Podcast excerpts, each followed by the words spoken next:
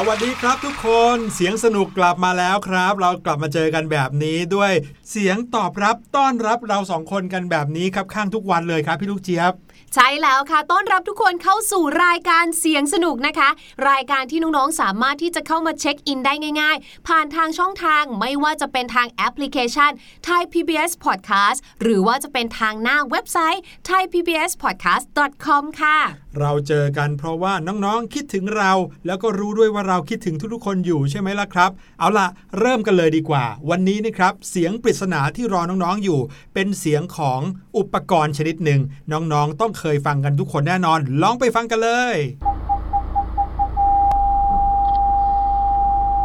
เป็นเสียงที่พอฟังแล้วรู้สึกตื่นเต้น รู้สึกเหมือนกับว่าต้องรีบทำอะไรบางอย่าง หรือว่าต้องหยุดการกระทำอะไรบางอย่างเลยล่ะค่ะ ลุ้นๆหน่อยหนึ่งใช่ไหมใช่อะพี่หลุยว่าน้องๆ น่าจะเคยได้ยินกันทุกๆ คนเลยนะครับ ลองเดากันก็แล้วกันนะครับ เดี๋ยวเราจะกลับมาเฉลยกันแน่นอน แต่ว่าตอนนี้ครับ เรื่องราวที่เราจะเอามาคุยกันในวันนี้ครับพี่ลูกเจี๊ยบเป็นเรื่องของอะไรฮะ เป็นเรื่องของความเชื่อโบราณ ความหวังดีของรุ่นคุณปู่คุณย่าคุณตาอืมคุณยายค่ะ คือแม้ว่าโลกของเราเนี่ยนะคะจะไฮเทคไปสักแค่ไหน มีเทคโนโลยีก้าวไกลแค่ไหนนะคะ แต่พี่ลูกเจี๊ยบว่าคำสอนหรือว่าความเชื่อรุ่นโบราณโบราณของคุณปู่คุณย่าคุณตาคุณยายเนี่ยก็ยังคงจะอยู่กับ คนทุกรุ่นไปอใช่น้องๆครับ น้องๆคุ้นกันบ้างหรือเปล่าครับ กับคำสอนหรือว่าความเชื่อของคนโบราณในบ้านของเรา หรือว่าที่น้องๆเคยได้ยินมา ไม่ว่าจะจากที่ไหนก็ตามนะครับ อันหนึงที่พี่หลุยได้ยินบ่อย ๆ เลยนะ เช่น ถ้าออกจากบ้านแล้วจิ้งจกทักอะ วันนั้นจะโชคไม่ดีอืมเออ อย่างพี่ลูกเจี๊ยบมีไหม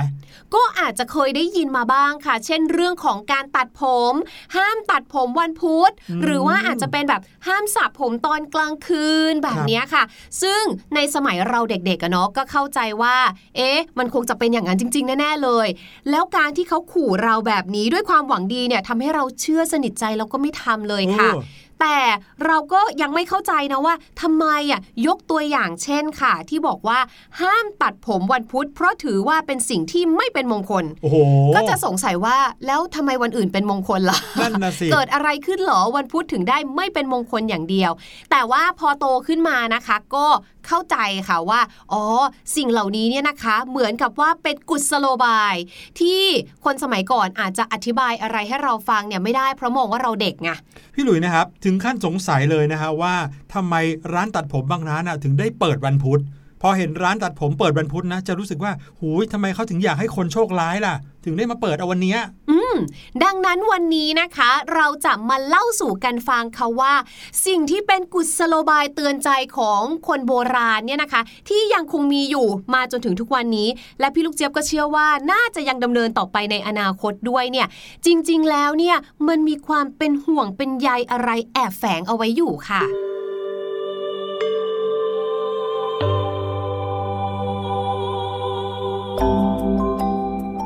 บรรยากาศแบบนี้เนี่ยก็เป็นบรรยากาศที่เหมาะสมจริง ๆ ครับ ที่เราจะมาพูดถึงเรื่องของคำพูด หรือคำเตือนของคนโบราณโบราณที่ส่วนใหญ่แล้วจะมาในรูปแบบของความเชื่อต่างๆนะครับ ต้องบอกน้องๆก่อนนะว่าความเชื่อเนี่ยจริง ๆ แล้วมีหลายประเภทนะ ถึงแม้เราจะพูดถึงความเชื่อที่เป็นข้อห้ามซะส่วนใหญ่ แต่ว่าความเชื่อเนี่ยมีหลายแบบครับ ไม่ว่าจะเป็นความเชื่อตามคติศาสนา หรือความเชื่อตามประเพณี ช่ไหมหรือความเชื่อตามสิ่งที่สืบต่อกันมาทำเป็นธรรมเนียมกันมา อย่างเช่น เรื่องของประเพณีลอยกระทงเนี่ยก็เป็นความเชื่อนะครับ เขาเป็นความเชื่อว่าเมื่อถึงวันเพ็ญในเดือน 12 น้ำจากขนองเต็มตลิ่งขนองอะไรล่ะ น้ำนองเฉอ๋อยๆน้ำนองเฉยวันเพ็ญเดือน 12เนี่ยจะเป็นโอกาสดีที่คนเราจะได้มีการขอขมาต่อพระแม่คงคา นี่ก็เป็นเรื่องคติความเชื่อเหมือนกันนะครับ ดังนั้นความเชื่อมีหลายประเภท อย่างเช่นในสมัยก่อนเนี่ยนะคะ บ้านเนี่ยเป็นบ้านทรงไทย ก็จะมีใต้ถุนบ้านใช่ไหมคะครับคนโบราณโบราณอาจจะสอนกับเราว่า นี่อย่าไปลอดคานใต้ถุนบ้านนะอืมเดี๋ยวก็เจอผีหลอกหรอกอ่าอืมอย่างเงี้ยเราก็จะกลัวเลยเนาะครับแต่ครับเหตุผลจริง ๆ แล้วที่คุณปู่คุณย่าบอกกับเราแบบนี้ไม่ให้ไปวิ่งเล่นใต้ถุนบ้านเนี่ยก็เพราะว่ามันจะมีไม้ค้ำยันต่างๆค่ะ มันอาจจะร่วงลงมาใส่หัวเราทำให้เราเนี่ยอืมหัวแตก ใช่ใช่หรือบางทีใต้ถุนบ้านสมัยก่อนมีงูเงี้ยวเขี้ยวขออย่างเงี้ยครับเขาก็กลัวว่าเดี๋ยวเราจะโดนงูกัดไงความเชื่อที่เกี่ยวข้องกับจิ้งจกร้องทักเนี่ยเราเคยพูดกันมาก่อนด้วยนะว่า เอ๊ะถ้าจิ้งจกร้องทักจะทำให้วันนั้นเนี่ยโชคร้ายห้ามออกจากบ้านเด็ดขาดเลยนะฮะรู้ไหมว่ารายละเอียดในเรื่องนี้มีลงไปลึกกว่านั้นอีกนะ ใช่สงสัยเรื่องนี้มากเลยอะว่าทำไมอะ มีความเชื่อว่าถ้าเกิดว่าเสียงที่จิ้งจกร้องทักเนี่ยอยู่ข้างหลัง หรือว่าอยู่ตรงกับศีรษะของเราเลยเนี่ยให้เลื่อนการเดินทางออกไปเลยห้ามออกจากบ้าน แต่ถ้าเกิดว่าเสียงร้องทักเนี่ยอยู่มาจากด้านหน้าหรือมาจากทางด้านซ้ายยังเดินทางได้อยู่ เดี๋ยวเดี๋ยวคือเวลาจิ้งจกทักเนี่ยต้องตั้งสมาธิว่าเสียงมาจากฝั่งไหน แล้วถ้าเกิดว่าในขณะที่กำลังตั้งสมาธิจิ้งจกหยุดร้องพอดีครับอ้าวจับไม่ทันเลยว่ามาจากด้านไหนเอ๊ะอะตกลงต้องออกจากบ้านไหมเอวันนี้อยังไงดีอะเขาเชื่อว่าจิ้งจกหรือว่าตุ๊กแกเนี่ย คือสิ่งที่ช่วยดูแลคุ้มครองความปลอดภัยในบ้าน จริงเหรอ ดังนั้นถ้าเกิดว่ามีการร้องทักก่อนที่เราจะออกจากบ้าน จึงควรเชื่อไว้ว่า เอ๊ะ ขนาดจิ้งจกยังทักเลยอืมแต่เดี๋ยวนี้นะพี่หลุยว่า ไม่มีใครเชื่อในความเชื่อนี้แล้วอืมเพราะว่าจิ้งจกไม่ค่อยร้องทักกันแล้วอืมเผลอๆในแต่ละบ้านไม่ค่อยมีจิ้งจกแล้วด้วย นั่นน่ะสิ กับอีกหนึ่งอย่างค่ะที่พี่ลูกเจี๊ยบเคยได้ยินมา คนโบราณโบราณเนี่ยเขาเปรียบเทียบอย่างนี้ค่ะว่า เสียงของจิ้งจกเนี่ยเวลาร้องเนี่ยเหมือนเสียงผู้ใหญ่เวลาทักว่า อ่าอย่าทำอะไรอ่าอย่างนี้นะเบาๆอะไรอย่างเงี้ยค่ะเขาก็เลยไปเหมือนกับว่ารวมกันว่าเนี่ยเห็นไหมว่าไม่ใช่แค่มีแต่ พ่อแม่ปู่ย่าตายายบอกห้ามนะ แม้แต่จิ้งจกเนี่ยยังห้ามเลย อย่างนี้มีอีกหนึ่งความเชื่อนะครับ ที่พี่หลุยว่าเออดูสมเหตุสมผลแต่ว่าแล้วแต่คนว่าจะเชื่อหรือไม่ก็ได้ อันนี้คือในสมัยนี้นะครับ ก็คือเมื่อหวีที่เราใช้หวีผมเนี่ย ใช้ปุ๊บแล้วหักเขาบอกให้ทิ้งเลย ห้ามเอามาใช้ต่อเพ ราะว่าใช้แล้วจะโชคร้ายหรือว่าใช้แล้วจะเห็นผีแต่ว่าสิ่งที่คนไทยทำมาโดยตลอดเลยนะครับ ในสมัยอดีตเนี่ยพอมีคนที่ตายไปแล้ว หรือว่าบรรพบุรุษคุณปู่คุณย่าคุณตาคุณยายเสียชีวิตเนี่ยนะครับ ก่อนที่เขาจะนำร่างของท่านเนี่ยเผาในเมน หรือว่าจะฝังก็ตามแต่เขาจะมีการหวีผมก่อนอืหวีผมให้ร่างที่เสียชีวิตแล้วนั้นนะครับ หวีเสร็จปุ๊บเขาก็จะหักหวีเลยอืมแล้วก็เก็บเอาไว้ไปด้วยกันเลยค่ะ ดังนั้นหวีที่เราเอามาใช้งานเนี่ยถ้าเกิดว่าหักปุ๊บเขาก็เลยคิดว่ามันคือเหมือนกันค่ะถ้าเกิดว่าเราถ้าเกิดว่าหวีมันหักไปแล้วแล้วเรายังเอามาใช้ก็เหมือนกับว่าเราตายไปแล้วอืมเป็นเรื่องของความเชื่อที่จะทำให้สบายใจมากกว่าอืมพี่หลุยว่า ใช่แต่ว่ามันก็มีเหตุผลอยู่อีกหนึ่งอันนะคะ ที่อธิบายได้ก็คือหวีในสมัยก่อนเนี่ยไม่ได้เหมือนทุกวันนี้ที่เป็นหวีแปรงครับ ทีนี้พอมันเป็นหวีแบบแบนๆที่ทำมาจากไม้อะค่ะ เวลาที่หักอะ มันแหลมนะคะแหลมมันคม ถ้าสมมุติว่าเอามาหวีแล้วก็แบบทำมุมไม่ถูกเนี่ย มันก็จิ้มใส่หัวเลือดออกได้นะ เป็นแผลเลย ใช่ ทุกวันนี้ที่เป็นหวีพลาสติกอะค่ะ แล้วมันหักเนี่ย แล้วมาใช้เนี่ย บางทีก็ขูดหัวก็มีเหมือนกันนะคะ อะไหนๆก็พูดถึงเรื่องของหวีที่หักหรือว่าการหวีผมใช่ไหมคะ มีอีกหนึ่งอย่างค่ะก็คือผู้ใหญ่เนี่ยนะคะ มักจะบอกกับเราบอกว่า อย่าสระผมตอนกลางคืนทุกวันนี้ที่บ้านพี่ลูกเจี๊ยบอะมก็ยังพูดอยู่เลยนะพอเราบอกว่าอุ้ยไม่ไหวแล้วคืนนี้สระผมดีกว่าครับเขาก็จะแบบว่าทนไหวไหมสระพรุ่งนี้ดีกว่าไหมเขาบอกว่าสระผมตอนกลางคืนแล้วจะเป็นยังไงฮะคือเขาบอกว่าสระผมตอนกลางคืนแล้วอะแล้วไปนั่งหน้ากระจกอะบางทีมันไม่ดีอ๋อออย่างนี้ไงคะ แต่ว่าจริง ๆ แล้วเนี่ยมันก็มีเหตุผลอยู่ก็คือ พอเวลาสระผมตอนกลางคืนแล้วเนี่ยค่ะ ผมของเราเนี่ยอาจจะไม่แห้งครับหนังหัวของเราเนี่ยมันจะไม่โดนความร้อนไม่แห้ง เพราะว่าพอเราขี้เกียจอะเราก็จะไม่ได้ทำให้มันแห้งมาก เราจะรีบเข้านอนไปเลยครับแต่ถ้าเราสระตอนเวลาอื่นเช่นเช้าหรือกลางวันเนี่ย เรายังเดินเล่นตุ๊ดตุ๊ดตุ๊ดมีเวลาให้มีผมเวลาแห้งให้ผมเนี่ยเจออากาศ นึกออกไหมคะ เจอแดดเจออะไรอย่างเงี้ยก็จะแห้ง ดังนั้นถ้าไปสระตอนกลางคืนเนี่ย ผมไม่แห้งก็อาจจะผมร่วงหรือว่าแบบขึ้นเชื้อราอืมอย่างนี้ ซึ่งอันเนี้ยพี่ลูกเจี๊ยบว่าน่าจะเป็นเหตุผลเดียวกันกับการที่เราถูกห้ามตัดเล็บตอนกลางคืน ครับ เนื่องจากว่าพอตัดเล็บตอนกลางคืนเนี่ยมันอาจจะแบบมองไม่ค่อยเห็นอืมหรือว่ามันมืดอย่างเงี้ยค่ะ คือในสมัยโบราณอย่างที่เคยคุยกันไว้เนาะว่า ไฟฟ้าเนี่ยมาจากการจุดตะเกียงครับคือความสว่างของไฟมันไม่เหมือนไฟฟ้าทุกวันนี้หรอกค่ะใช่ดังนั้นเวลาตัดเนี่ยมันก็จะมองไม่เห็นเดี๋ยวเงาของเราเองบังมั่งอะไรบ้าง มันก็อาจจะเกิดอันตรายได้ ใช่ครับ แต่ว่า ห้ามไม่ฟังอะผู้ใหญ่ก็เลยจะใช้วิธีการขู่ ผู้ใหญ่คือก็เหนื่อยต้องอธิบายยาวอืมก็เลยตัดให้เหลือสั้นเลย ใช่บอกว่าถ้าเกิดว่าตัดเล็บตอนกลางคืน จะทำให้ต้องอยู่ไกลบ้านอืมซึ่งก็ไม่รู้เหมือนกันนะว่าทำไมตัดเล็บตอนกลางคืนแล้วจะต้องอยู่ไกลบ้านด้วย ก็เลือดตกยางออกแล้วก็ไปอยู่โรงพยาบาลเออไงเป็นไปได้เหมือนกันเออนะครับ พูดถึงเรื่องของสัตว์บ้างดีกว่านะครับ สัตว์ที่อยู่ในความเชื่อของคนไทยเนี่ยมีหลายชนิด แล้วก็มีมาช้านานมากด้วยนะครับ มีทั้งสัตว์ที่จะให้โชคดี แล้วก็สัตว์ที่จะให้โชคร้ายครับ มีสัตว์อยู่ชนิดหนึ่งนะครับ ที่คล้ายๆจระเข้แต่ว่าตัวเล็กกว่าครับ เจ้าสัตว์ชนิดนี้ มีชื่อเรียกที่อาจจะเป็นชื่อเดียวกับคำด่าด้วยซ้ำไปนะครับ เขาบอกว่าถ้าสัตว์ชนิดเนี้ยวิ่งเข้าบ้าน อย่าไปดุด่าเขาให้ทักทายด้วยคำไพเราะจริงเหรออืมเพราะคนโบราณเชื่อว่าไม่ใช่เรื่องอัปมงคลนะ ที่เจ้าตัวเนี้ยวิ่งเข้าบ้าน ถ้าวิ่งเข้าบ้านปุ๊บเนี่ยอาจจะพลิกวิกฤตให้เป็นโอกาส อาจจะพลิกเรื่องร้ายให้กลายเป็นเรื่องดีก็ได้ แต่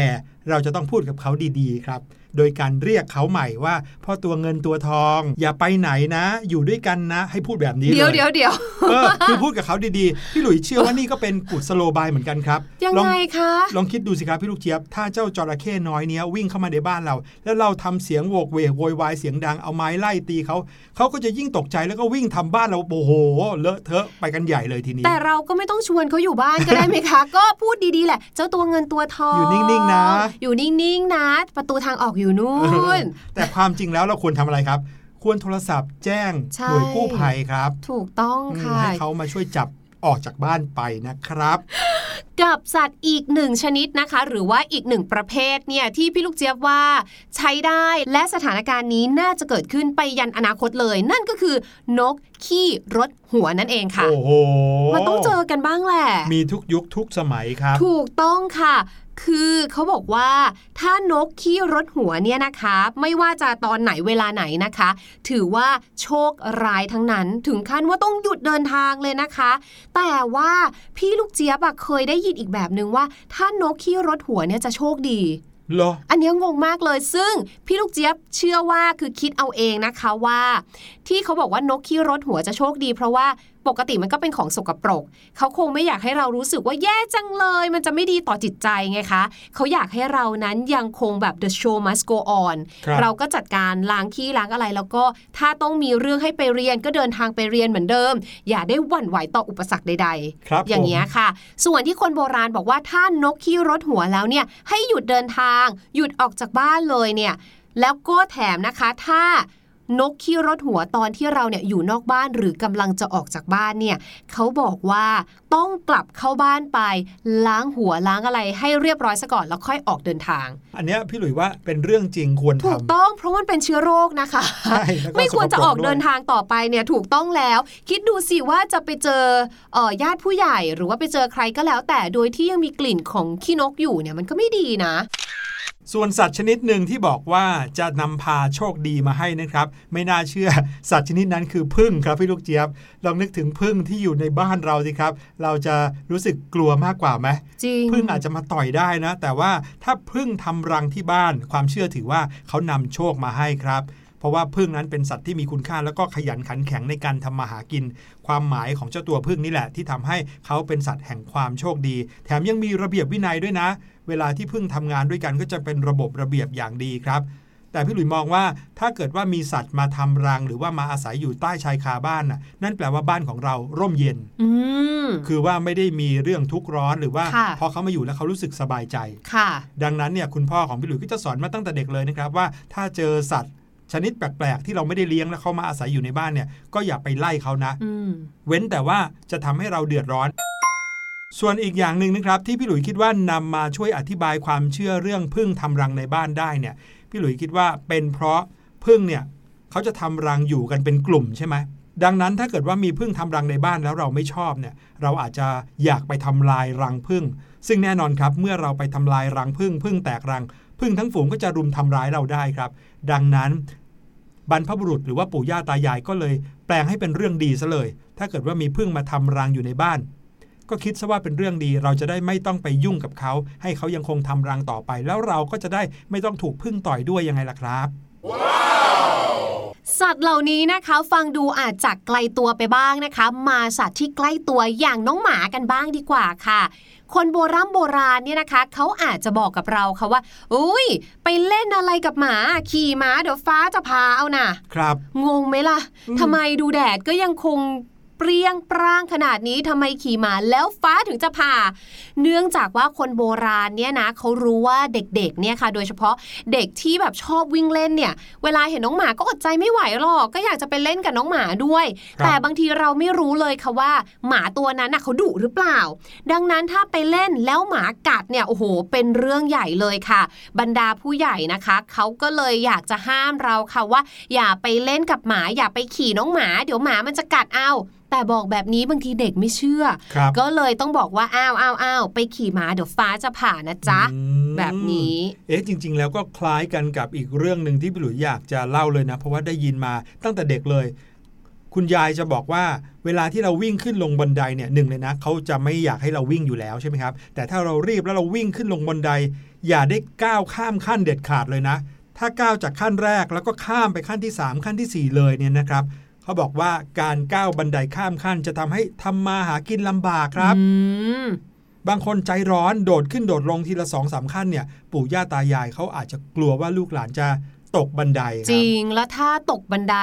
มือหักขาหักไปนี่ก็คือทำมาหากินไม่ได้เออไงก็จริงเนาะก็ต้องปิดร้านขายของไม่ได้ไงเออมีการขู่กันว่าทำมาหากินลำบาก แต่ความจริงแล้วคือป้องกันอุบัติเหตุนั่นเองใช่นะครัค่ะบเหมือนกับอันนี้เลยค่ะ พี่ลูกเจี๊ยบชอบอันนี้มาก ๆ เลยคือ ห้ามตากผ้าข้ามคืนอืมเขาบอกว่า ถ้าตากผ้าข้ามคืนเนี่ยนะผีกระสือเนี่ยจะเอาผ้าเราเนี่ยไปเช็ดปากอ๋อใช่โอ้โหน่ากลัวจังเลยน่ากลัวมากๆเลยค่ะ แต่ว่าสิ่งที่คุณปู่คุณย่าคุณตาคุณยายต้องการจะบอกเราเนี่ยก็คือ เอ้ย ไปตากผ้าข้ามคืนเนี่ยเดี๋ยวเจอแดดเดี๋ยวก็เจอน้ำค้าง เนี่ยเดี๋ยวผ้าจะเสียเอาแถมไม่เท่าไหร่เนี่ยนะตากแบบนี้เนี่ยล่อโจรขโมย เดี๋ยวโดนขโมยเสื้อผ้า โอ้โห แต่อธิบายยาวขนาดนี้ไงอืม เหนื่อยเดี๋ยวก็ไม่เชื่ลูอกหลานอีกยังไม่ทันฟังหรอกครับวิ่งหนีไปถูซะกก่อนต้องค่ะ ก็เลยต้องบอกแบบนี้แหละค่ะ เดี๋ยวผีกระสือมาเช็ดปากกับผ้าเราใช่กลัวเลยนะ อยากกลัวเอาสิผ้าเก็บเข้ามาทันทีเลยนะ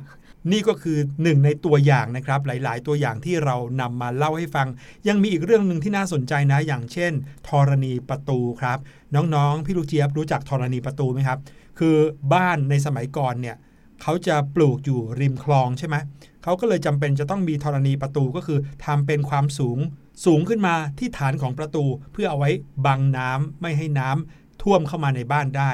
เราจะสามารถเห็นธรณีประตูได้นะครับ นอกจากบ้านทรงไทยโบราณแล้ว ทุกวันนี้นะครับ ในประตูพระอุโบสถของวัดเนี่ยนะครับ ก็ยังมีธรณีประตูอยู่ ซึ่งก็จะมีความเชื่อว่าห้ามเหยียบธรณีประตูเด็ดขาดนะครับ เพราะว่าถ้าเหยียบธรณีประตูแล้วเนี่ย จะเป็นบาป ผู้หลักผู้ใหญ่คนโบราณบอกว่าที่ธรณีประตูเนี่ยจะมีสิ่งศักดิ์สิทธิ์ปกปักรักษาอยู่ ถ้าเกิดว่าจะเดินผ่านประตูต้องก้าวข้ามให้พ้นทุกครั้ง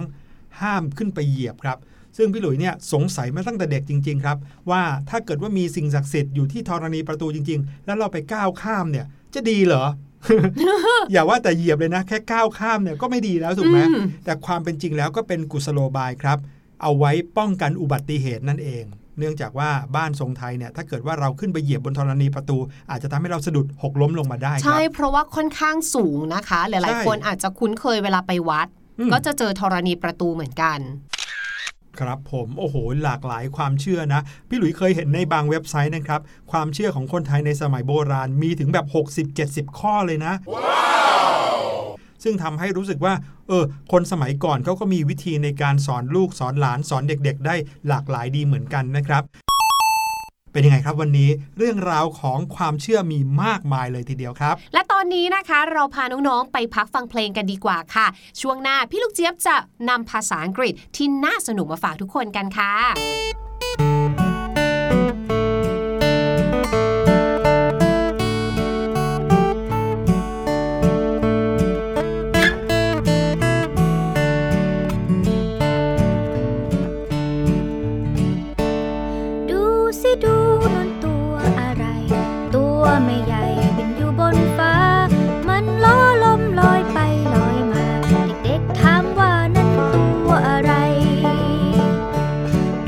si Duh